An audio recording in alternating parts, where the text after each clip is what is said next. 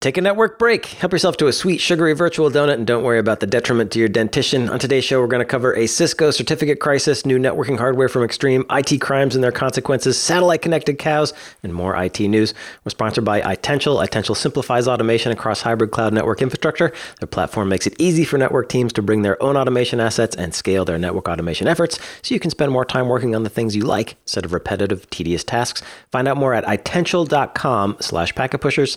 Uh, and keep an eye out for some upcoming shows on the Packet Pushers Network. For instance, uh, on the Full Stack Journey coming uh, next week, I'm going to talk with John Capobianco about using PyATS. That's a Python framework for network testing. And episode two of Heavy Wireless is coming out soon. And it's going to cover tips for moving to WPA3. Yeah. And if you're wondering why Drew sounds like he's been gorging on donuts for a week and he's now suddenly gained like 300 pounds. It's because he got COVID. I did get COVID. He finally convinced himself to head off into the big wide conference world where the outside world is and promptly came back with COVID. this is my reward. was it worth it, Drew? That's the question. That's what we all want to know. That is what we all need to ask ourselves. Is it worth it? Yeah, I think as people are gearing up for Cisco Live, keep in mind that, you know, the COVID emergency is officially over, but COVID is still out there. I'm uh, case in point because I was at an event. Uh, I got it. I know several other people at the event who also got it. We're assuming it happened at the event event. So uh, mm-hmm. uh, prepare accordingly as we enter the conference season. Uh, you know, maybe yes. mask up and, and get your boosters. Well, even if it's not COVID, you are much more vulnerable to conference lurgy, as yes. I think it's often called. Classic conference lurgies. Yes, if you haven't been out and about and rubbing up against your fellow man or woman or whatever, uh, he, they, them, um, you might find that you're much more susceptible to just in, uh, you know, various viruses, not necessarily the COVID virus, but just flu viruses of all sorts and you'll come back with conference lurgy. Typically, any conference event, 20% of people come back with a some sort of flu virus type thing. So you should plan for that. If you're at any conference that you attend, you might be out of action or feeling sick for a week or two afterwards. It's just one of those things. But that's why he sounds weird. It's not because we took him out of the cage and beat him before we put him into the, the network break recording booth. as far as we can prove, that's uh, yes. that's the story we're going with. Yeah.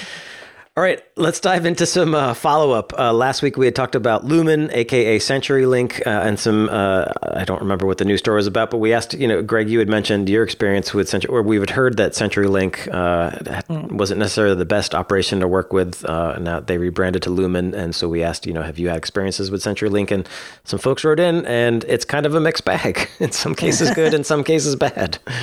Well, I got four pieces of feedback over the whole thing.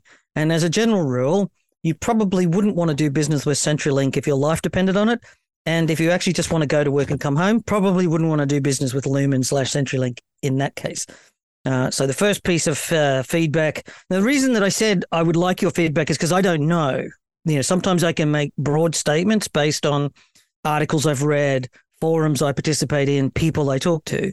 And so what I'm trying to do here is make sure that, you know, I made a statement that Lumen slash CenturyLink is not a very good organization.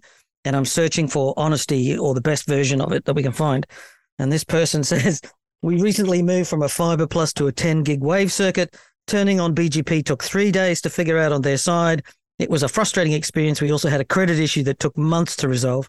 However, since I've since had to open a couple of tickets, doing so via the phone was very quick and easy. And in one particular fiber cut, they kept us up to date on the repair process and even sent pictures of an 864 strand fiber cut. Having the pictures was nice since I often don't trust what carriers are telling me. I just want to qualify that. I never trust what carriers are telling me. So he's a much better man than I am, I think. Well, photographic evidence helps. That does. You know, a little bit more believable. Uh, this one here, I'm the director of IT for my organization with a very strong networking and project implementation background, shortly became my on board. The company signed up for a 12 site Lumen SD WAN. I inherited the project just as the first site was ready for activation. I'm currently the only member of my team with any networking background. My experience with Lumen has been very poor. While there was very a few outstanding individuals on the project team, the overall implementation was a train wreck. The design was a little too vanilla, created more vendor lock-in than I would have had, the Lumen personnel who did the site activations did not have a solid grasp of the SD WAN product, which is Versa. We've talked about that. Versa is a company that likes to sell its uh, SD WAN products OEM. Mm-hmm. So uh, you can't, you know, you have to have special training to be able to make that work. And had several issues during activation. No lessons were learned by the Lumen team as each additional activation had the same issues repeated over and over. That's got to be frustrating. By the fourth activation, my internal team, even without a networking background, was reminding the Lumen team how issues were solved at each previous activation. Good lord. At one or more of our remote sites, Lumen proved unable to source a secondary circuit which was required by them for their activation. It took nearly six months for them to finally agree to allow us to source a local broadband circuit and use that as the secondary underlay. Uh, and, and, you know, and so on. It just goes on, and it just goes like after all the activations, we've continued to struggle to get any support from Lumen in our account team. Only certain types of issues can be opened as tickets in the support portal, and what those types of issues is quite vague. All after issues has to be raised with the customer success advocate, and they will find somebody, which usually takes weeks and multiple emails to get any help. Wow. So, and uh, this one here is a little bit more pointed. Lumen is dude so awful. Much of our dark fiber is what now Lumen bundles. It took years to get it all untangled. I'd rather fight Chicago unions about whether fiber optics are light pipes than deal with Lumen. That sounds really bad. I don't know what a Chicago union's all about. What does that mean? Uh, I'm going to assume it means uh, unions, uh, probably telecommunications workers, can get into uh, working with unions can be a fraught process because they have a lot of procedures and processes. It's not always smooth and streamlined. So mm. to say you'd rather fight a union than work with uh, this ISP is saying something. And just to sort of put the icing on the cake, Touchwood service quality has been good. Stuff works, and I don't need to engage them. Some of the usual nonsense. But Latin America, they divested all their old crossing assets there to Cirion they were always a mess in that region. Things have been worse. Um, and then today they're talking about, my guess is that they're trying to separate some of the Cirion and Lumen networks, and it's causing um, collapses right across the Lumos ASN, uh, both in America and Latin America, and it's causing uh, a lot of hassles. So I would I would say that uh, based on that feedback and based on the information that I had before I made this rather out, outlandish statement, you probably want to have Lumen slash CenturyLink as your last resort. You would probably want to have a really, really compelling reason to engage with them based on that evidence. So there you go. Yeah, or definitely at the very least ask to talk to other customers without a Lumen rep present. yeah, well, that SD WAN story is uh, Lumen has decided to create an SD WAN product. They chose Versa um, and uh, to OEM that, and that sounds like they just don't have any in-house skill. Yeah, that is the sort of thing that these organizations do. They decide they're going to have a product really their core business is dark fiber and, and WAN circuits. And apparently they can muck those up on a regular basis, very regular basis. And that is not the sign of an organization demonstrating competency, it's demonstrating incumbency. Well, as always, we appreciate your feedback. You can reach out to us and share your feedback at packetpushers.net slash FU. The FU stands for follow up. Uh, you can send us corrections, comments, clarifications, uh, or tales of woe, whatever you like. and if you uh, are okay with us sharing them uh, on the show, just uh, let us know in the FU uh, and we will treat it accordingly. And it's anonymous, so we don't and have it's anonymous. names of these That's right. Yes. Yes. Your, your yeah. secret is safe with us. Um, but you're sharing sharing that secret knowledge with all the other engineers who potentially listen to the show. Yes, it's appreciated. All right, let's dive into some news. First, uh, expired certificates are causing device failures in three models of Cisco's Viptela SD-WAN appliances: the VEdge 1000, the VEdge 2000, and the VEdge 100 M/B. Cisco says the expired certs affect quote control plane connections, which eventually impacts data plane connections, resulting in loss of service. Wow, this was pretty bad. To give you a scope, uh, there's a thread on Reddit. There's a link in the show notes if you want to go and see it. Uh, people in there are saying, I work for a large car rental company. 90% of their sites are down as they got into work this morning. Wow. There are banks with retail branches across countries. This is right around the world. They're seeing something like up to 30% of their retail branches being down. That is really quite a serious issue. There is a a sort of an unfolding banking issue in the US where people are a little bit worried since the collapse of the SVB and the first, uh, I can't remember what the other one was called, First Republic or first something. Republic, yeah. Yeah. Um, and any signs that the banks are closing the doors or something could trigger a run on the bank. And that could have some really serious issues. This is not, you know, if you're a, you know, a, a banking, retail banking organization, this is of the highest order failure. You do not want your branches to say, "I can't." Like, a, a, a not a great time for a network outage. yeah, when you're like, "It's not our fault. The money's there. It's just the network mm. is down." we promise. So, um, and it goes on and on and on. You know, most people were saying somewhere between ten to twenty percent. If you had a, a Viptela SD WAN, uh, ten to thirty percent of your sites were down, and it could be much more if you had a scheduled uh, update happening. what did happen is that inside of the box there was a certificate store, um, and the certificate that pointed to the CA root had expired. So in the PEM file in the Linux operating system underneath was pointing to a certificate or contained a certificate that had timed out. And uh, Cisco hasn't told us this, but I've found out from various people that um, this is actually the underlying cause. Cisco doesn't admit to what the underlying problem is in their uh, posted link. I've, there's a link here to uh, the remediation, but they don't actually say what it caused. But it is an expired certificate, and it is just a PEM file that is a text file which can be edited manually. But Cisco hasn't made it, as far as I understand it. So not really a, a, a good look. Um, they've now since uh, issued a patch for the controllers.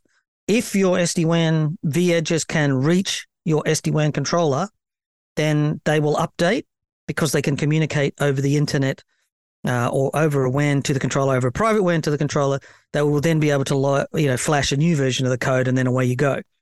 There's a whole lot of complexity in here. If you're using the off-prem cloud controllers, the updates will flow naturally to your SD-WAN edge. If your SD-WAN edge is behind a firewall that is correctly installed according to Cisco's best practices, not natively exposed, then it cannot connect via the underlay to the new controllers, and you will have to go out and visit every single site to do the update. You'll have to drop the firewall connection or whatever if you don't have an out of band connection, right? Mm-hmm. If you have on prem controllers and you do the controller upgrade, same thing. If your internal uh, edges are secured properly according to best practices, then again, they will not be able to update. But if they can reach the controller, they'll be able to download a firmware because the um, firmware image is downloaded either over the internet or over a private WAN. As long as you've got that, it's okay. Some people are saying um, if you're using the on-prem SD-WAN controllers, you will require an on-site visit to go out there and update them. You can't just update them remotely. Apparently, you may have to actually go there on premises. Again, security. You don't want to have these things accessible over the internet necessarily, and it depends on your installation. But yeah, so what we're seeing is devices started to go out on Wednesday. Fixes were shipped on Thursday. Today, as of Friday, people seem to be coming back to normal, and I think it's going to get fairly ugly from here. Does that make? How did I do? Did I cover it well? I think so. I mean, the the, the fact that uh, a certificate expired on the box is a very bad problem. Uh, not a great look mm-hmm. for Cisco, causing a lot of hassles uh, for customers. Those are business impacting outages. Uh, you know, mm-hmm. if you're a car rental company, if you're a bank, and you just the network is down, you can't do your work. Uh, so yeah, terrible look for Cisco, uh, putting its customers at jeopardy. Uh, for I mean, listen, I understand that c- certificate management is very complex, but these are the kinds of issues that you trust your vendor to be on top of because that is their job. Well, it's not something a customer can do. No, they can't. They're right. right. Exactly. No, exactly. Yeah. you're not going to be managing those certificates and about which routes you trust. Right. Now, importantly, um, uh, I was chatting to somebody and they pointed out that in 2017, just as Viptela was being acquired by Cisco, they had this exact problem then. So ah. it's not as if Cisco didn't know about this, mm-hmm. if you mm-hmm. know what I mean. Mm-hmm. And so what this points to um, is that Cisco uh, internally, we know that the Viptela acquisition was not well managed. There was a group of people who really wanted Viptela and went out and, and, and were able to convince the executives that this was what was necessary and when the Viptela came in, there was very much a at this time in a Cisco culture not invented here, and they tried to kill it. They tried to minimize it. They um, didn't want to work with the V edges for a very long time. Um, there was people inside of the the structure who wanted to see Viptela on iOS routers. And of course, at the time, the iOS routers are 20,000, 40,000, 60,000 for each branch. Mm-hmm. And people were saying, I can go to Aruba or, you know, HP Silver Peak and get an edge device for you know two thousand dollars. Why am I buying spending twenty grand a branch? so in the end, V Edge sort of, you know, it's it's sort of this love hate thing. Cisco wants to have be competitive with SD WAN. They've got all of these customers who are saying we want SD WAN. They've got other SD WAN products, obviously Meraki, and there's a third one inside of Cisco that I can never ever think of, other than, that might have been dead, you know, slowly dead. And I'm not talking about iWAN or any of that sort of stuff. Um, and so Cisco has this problem where they've not, and it looks as if that has caused this damage. It looks as if Cisco has not got the operational focus on this part of the business, and it's just left, uh, you know, the situation where they're not monitoring what's going on here. Um, And as one somebody said to me, they said they bought the company, so they bought the baggage. You can't make an excuse and say, "Oh, it's not our fault because it was there when we bought the company." You bought the company; it really doesn't matter. So, um, yeah, and I think we're going to see. I think something's going to happen here. This is possibly a big enough. I'm not totally convinced it will, but I'm, there's a high chance that the, the WAN is where Cisco should be the best company out and away, right? Right. And if Cisco wants to mess up in the absolutely core functionality of its enterprise business and make a mistake, a very basic, simple mistake, you know, the PEM file in the Linux install needs to be updated before it expires. That's not hard, right? If you're not doing that basic thing, what does that mean about the product internally? And I would say that Cisco hasn't p- put the right resources into the Viptela product, hasn't got the right people. It's sort of treating it as though something that they don't really want. So you have to make a choice. Is Cisco Viptela really something that Cisco is serious about? Or should you be putting in Cisco Meraki because that seems to be much more widely used and, and seems to be a much more stable and reliable product? Or maybe you should be looking at a third party. Keep in mind that if that V Edge product is not going to be absolutely core to Cisco's business, after it's had price hikes in the 30 to 40% range, we've talked about this over the last three years, right the way through COVID, Cisco jacked up the pricing through um, its subscription. It forced everybody onto subscription licensing, whether you liked it or not. They keep pressuring customers to buy routers instead of these simple, low cost edge appliances. And now that you've got this significant outage, which just simply should not have happened at the most basic level, I think you're going to see a lot of customer unrest. And whether that boils over or not remains to be seen. But I do think that, you know, if Cisco wants to sit there and talk about its quality and its innovation, and we've got the best people and our products are the best, they're the, you know, the greatest.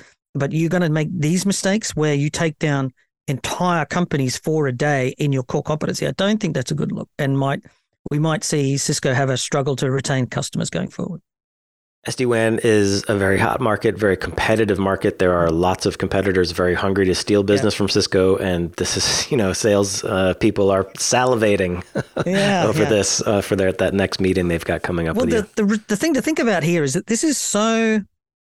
If you can't control the the customer's SD WAN, you lose the ability to force them to use your SASE and SSE. Right. So the all of that zero trust tooling, all of that SASE and SSE product portfolio, the, the off-prem scanning, the data logging, the analytics, the visibility tools, the SD-WAN is the thing that sort of locks you in. And that's sort of how Cisco's always worked. They put something just a little proprietary in there and it makes their in-house portfolio, even though it's not quite as good as a competitor, which is fine. Not everybody's the best of breed, you know, but just enough so that buying the whole portfolio from Cisco makes business sense. I mean, if I'm a customer right now, I've spent a fortune on remediation. I've had massive outages which have reached the board level because it's, you know 30% of branches are down mm-hmm. and no fix posted. No no idea when Cisco's going to fix it, right? That's not a good look. And Cisco bears no responsibility for this, right?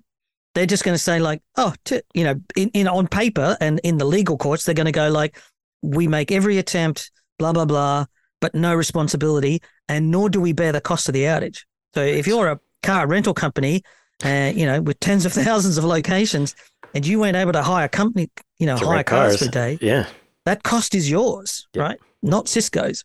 So the, the incentives here are not correctly aligned again.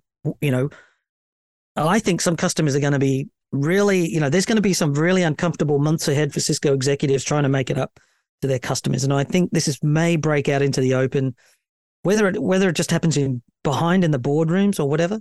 And I don't think this is beating this up at all. I don't think um, this is one of those things where you just say, oh, customers will just, some customers will, they'll just go, oh, well, not much we can do about it. Cisco can't blame, you know, never got fired for buying Cisco. I, I, I think this might, might actually break out into the open. And I think we might see some impact to Cisco down the line. Yeah, I think you're also right that uh, all of the big companies are looking at SD WAN. All the big vendors are looking at SD WAN as a gateway to get you into their cloud delivered mm. security platform, SASE, uh, and zero trust.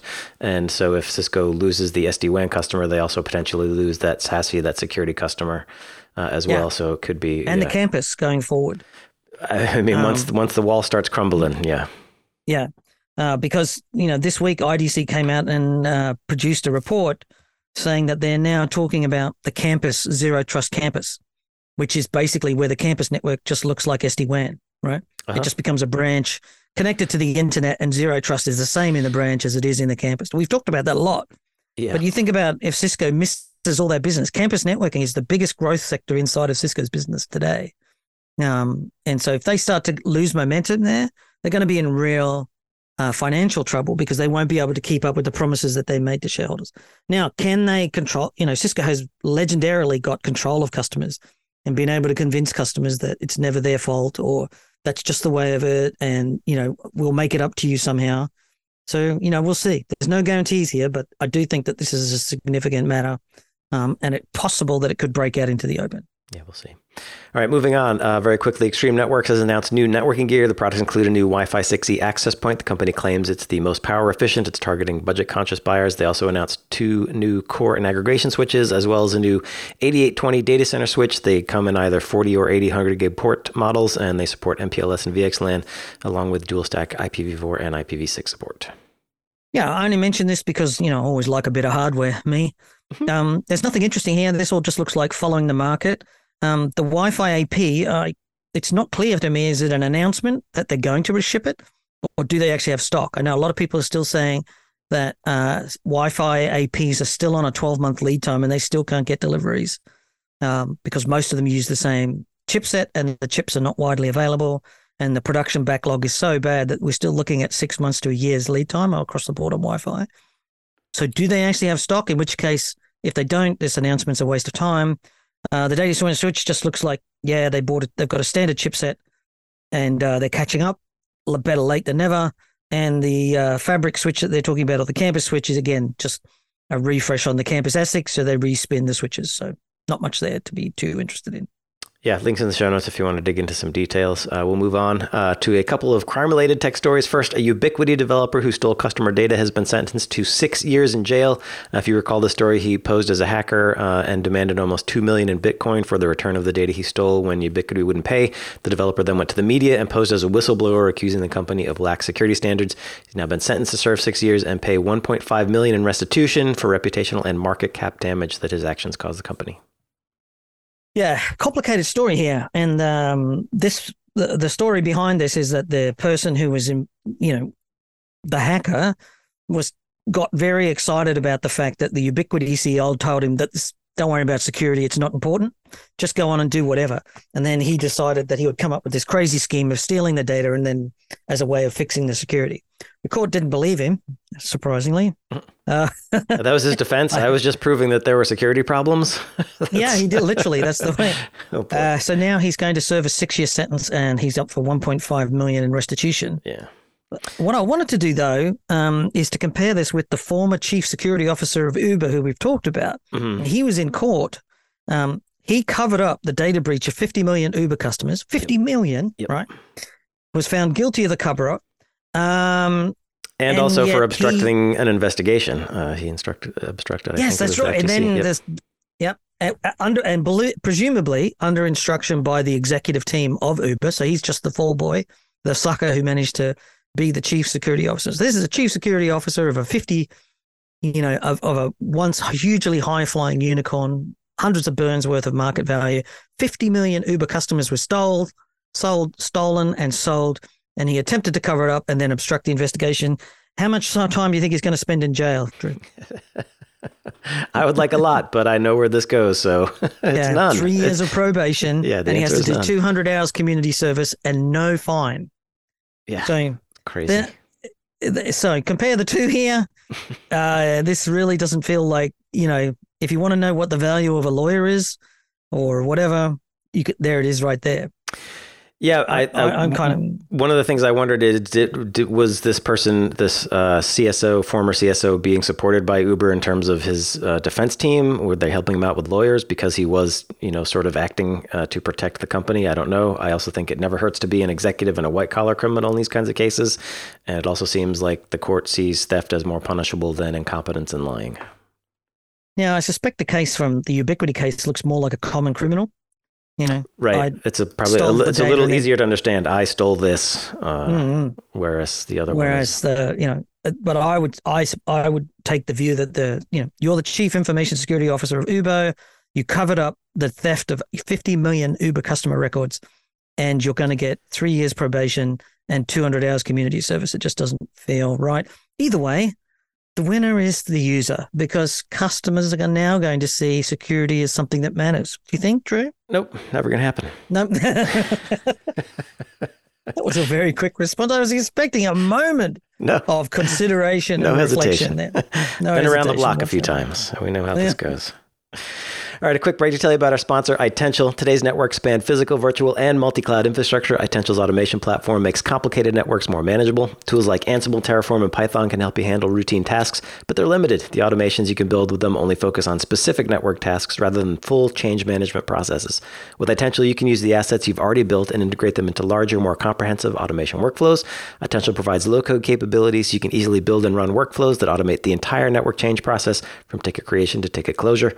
With Itential, you can incorporate existing CLI and custom scripts into automation workflows or build your own automations. Maximize automation from ticket creation to ticket closure by integrating automations with your entire ecosystem.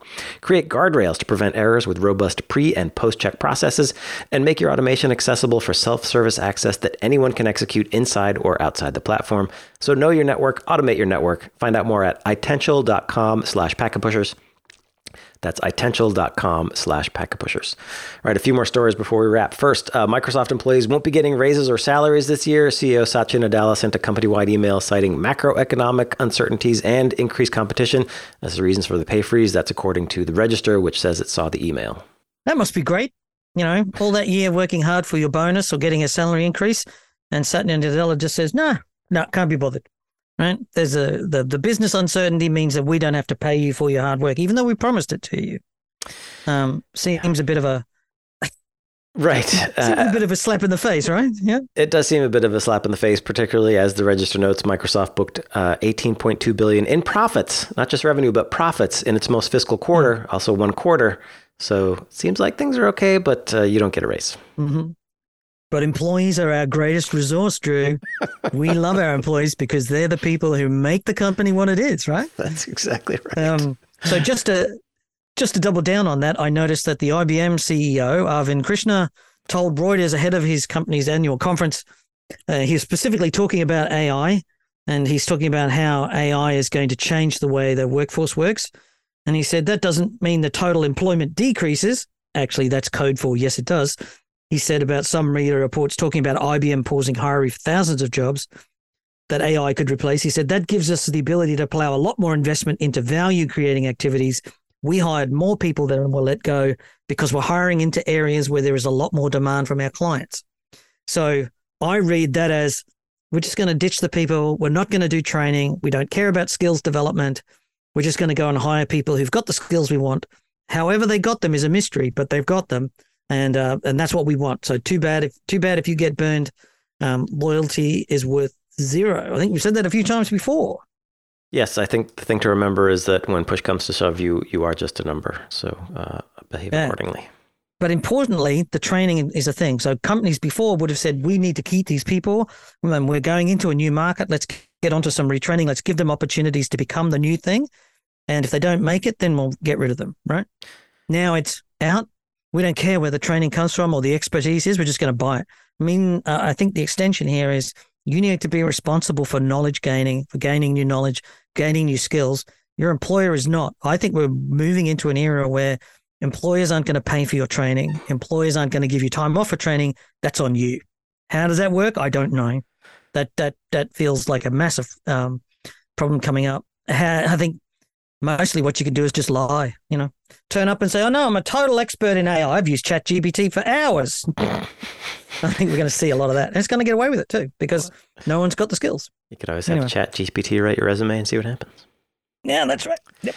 All right, uh, back to Cisco. The company announced it's going to open manufacturing facilities in India. The company already has research and development sites there, and it's now going to invest in building out core manufacturing capabilities. A CEO Chuck Robbins made the announcement after a meeting with India Prime Minister Narendra Modi. Yeah, uh, I think this is partly because of the supply chain. You know, we've talked a lot about supply chain, especially when we had the bigger problems with, um, you know, with chip manufacturing and then mm-hmm. assembly in China, and then we had the the freight problems. There's a big push, and then now we've got the geopolitics, which is saying don't do construct, don't do manufacturing and assembly in China. Right. It's mostly assembly that happens in China, by the way. only very few bits of it are actually manufactured in China. It's mostly all, you know, Japanese chips or Taiwanese chips with, you know, various pizzas, and then it's all strapped in a piece of metalwork that's manufactured locally in China. Um, most of the production of technology hardware has moved to the Philippines, Indonesia, Vietnam. We're seeing a number of places open up as others. Um, but India is trying to get companies to come to India. But by comparison, India is not as competitive as those other countries that I talked about. It's a, a higher value, higher paid workforce.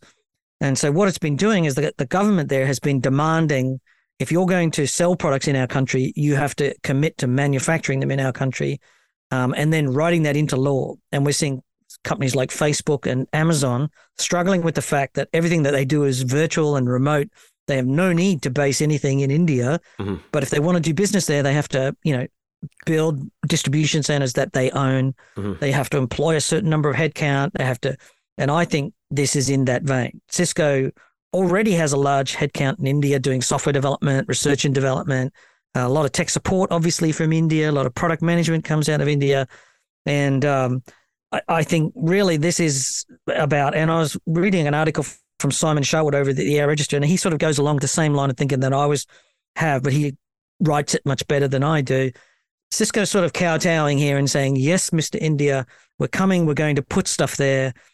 But not saying much about what it actually is that they're bringing. I think India wants Cisco to bring manufacturing there. Um, and I think there's some free money as well, uh, you know, subsidies. So I would assume, uh, you know, we used to talk about following the money, but in this type of announcement, I think it might be follow the free money and what I'm forced to do rather than a we embrace India and we're going to move. You know, I think it's much more of a fluid situation. Yeah, I agree that this is probably there's a supply chain angle here. Uh, begin diversifying, reduce reliance on Chinese manufacturing. I uh, I'm sure it's also political. Uh, Cisco, uh, you know, the, the CEO gets to meet with the prime minister and the prime, you know, shake hands and, and get that sort of flex, uh, like we're a big enough company to meet a head of state, rah rah rah. Especially mm-hmm. a huge country, more than a billion citizens. Um, so it, it's it's you know flex. It's Cisco acting like a giant and an influencer. Uh, there's no word on the in the press release about tax breaks or incentives, but I'm there must be some in there. There's actually also no dollar commitment other than mm. some vague wording around a billion dollars in exports and domestic production, quote, over the next few years. Uh, and they also didn't yeah. uh, provide a fixed date on groundbreaking or construction start. So uh, hard to know if this is a real deal or just a press release deal. Yeah, it looks like a mix of uh, politics. Cisco's doing what we told them um, and sniffing around for some free money. You know, yeah. wonder if there's some free money in there. Must be. Uh, can we get some? Maybe if we get some, we might. You know, yes, okay, we'll we'll do something. But you've got to come up with the goods. You know, we like free money. Um, so you know, it'll be interesting to see how it takes off. You know? Yep, we'll keep an eye or on it. Or not, as the case may be. You never know. Mm. All right, so let's wrap up with some space networking. Uh, Greg, you've come across a company that connects IoT devices via satellite network, and they're provide uh, talking about use cases like uh, agriculture, maritime shipping, and container tracking, and livestock tracking, i.e., satellite connected cows. That's what we need: cows connected by satellite. We've been talking about the AI apocalypse, but what happens if we actually network the cows, Drew? The cows are networked, uh, according to their website. That's already happening. yeah, that's it. The cows are getting ready. No, I don't think so. Um, this is interesting from the point that satellite, Sateliot, which is S A T E I L I O T, they're signing contracts for standard roaming with more than 100 operators across the world to provide 5G IoT connectivity. That breaks down to doing some form of LoRa or NB IoT but satellite to Earth. So the idea is, is that you could have, uh, up until now, you'd have these IoT edge devices or something like that, and they talk to a 5G tower. The 5G tower would have an antenna for NB IoT or LoRa, and then trunk it off over the backbone and then connect it up to the internet. The challenge here, of course, is that if you want to make an IoT device that works globally, you know, manufacture it in the Philippines or Vietnam, and then sell it into Europe and the and the USA, Canada, and so forth, you really don't want to have to have, go out there and be negotiating with each telco locally, having a customized set of stock that goes from, you know, this stock has to go to the US but can't be used in this country because mm. it doesn't conform to the same. It very, you know, and we know that doesn't work because that's what cars, that's why cars aren't doing it, right? And that's a very different market that's got plenty of cash. Um, so in this case, it looks like the telcos are going to be signing an agreement with Sateliot, who's then going to say, you bill them you know, eh, let's say you wanted to build, you know, Drew's dog tracking monitor. Mm-hmm. you'll be able to go and you know it'll connect to the satellite, and you'll be able to buy the network subscription from your preferred telco. You know, your preferred mobile operator. So it's like an ISP in space. That, yeah, well, sort of. I mean, the point here is that Sateliot doesn't have to build a retail organization and then do billing right. and debt collection of all the money from you personally. They'll go through one of the mobile telcos who are OEMing or just reselling this backbone connectivity, which makes sense because they it's very difficult to build a retail network and build up customers, you know, with a direct invoicing. Um, and that also means you don't have to have a 24 hour support network taking calls when things break and all that sort of stuff. So I think it's very interesting. And I wonder how much this might start to affect telcos' 5G networking plans. If suddenly IoT starts talking to space instead of talking to your 5G towers, what does that mean for 5G if all it's going to do is forward IP packets? We had 5G say, we're going to have slices for IoT, we're going to have slices for medicine, we have slices for cars. You know, we've got to have low latency, we've got to have all this stuff. Now people are going, no, no, we'll just send it to space. That'll do. It's just easier, you know. right. I, I, just wonder, you know. This I'm just speculating. If you, you know, why slice when um, you can satellite? That's exactly right. Why would you bother, right? Why well, I mean, there's there are going to be latency use cases and so on. So I'm, I'm sure you can mm. make a, a, use case for slicing as well. But yeah. Look, if you're an analyst, you can certainly make a use case that there is a need for low latency connections. But then you go out in the real world and you say, who wants low latency? And some tiny little corner niche use case from a nowhere, you know, that's got very little money associated with it says, I need low latency. And everybody goes like, well, Keep you know, that thought. self-driving cars are going to need low latency. Uh, tracking your cows is probably not a latency sensitive application. No, it's a availability. I mean, if you're going to track cows, you probably don't even have a 5G base station in in range. Right. All right, link in the show notes if you want to go check out Sateliot. Their their website is kind of interesting to poke around and see what, what's going on. But that does wrap up uh, our show. Greg, where can folks get more from you? Uh, you can find me twattering still. I'm still on the Twitters as at Ethereal Mind. I've returned uh, this week. I've managed to find substantial amount of energy and excitement to lay down some uh, some fascinating commentary. Is that what I think I'll call it? Yep. Or not, as the case may be. At Ethereal Mind. All right. I'm Drew Conry Murray. I'm on Twitter at Drew underscore CM. I'm blogging at packetpushers.net. I'm also on Mastodon, also Drew underscore CM if you want to go visit me there. Uh, thanks to our sponsor, Itential. And thank you for joining us for another episode of Network Break. If you like the show, leave a, rec- leave a recommendation on Apple Podcasts or Spotify, or you can always share a link with your friend. As always, thanks for listening.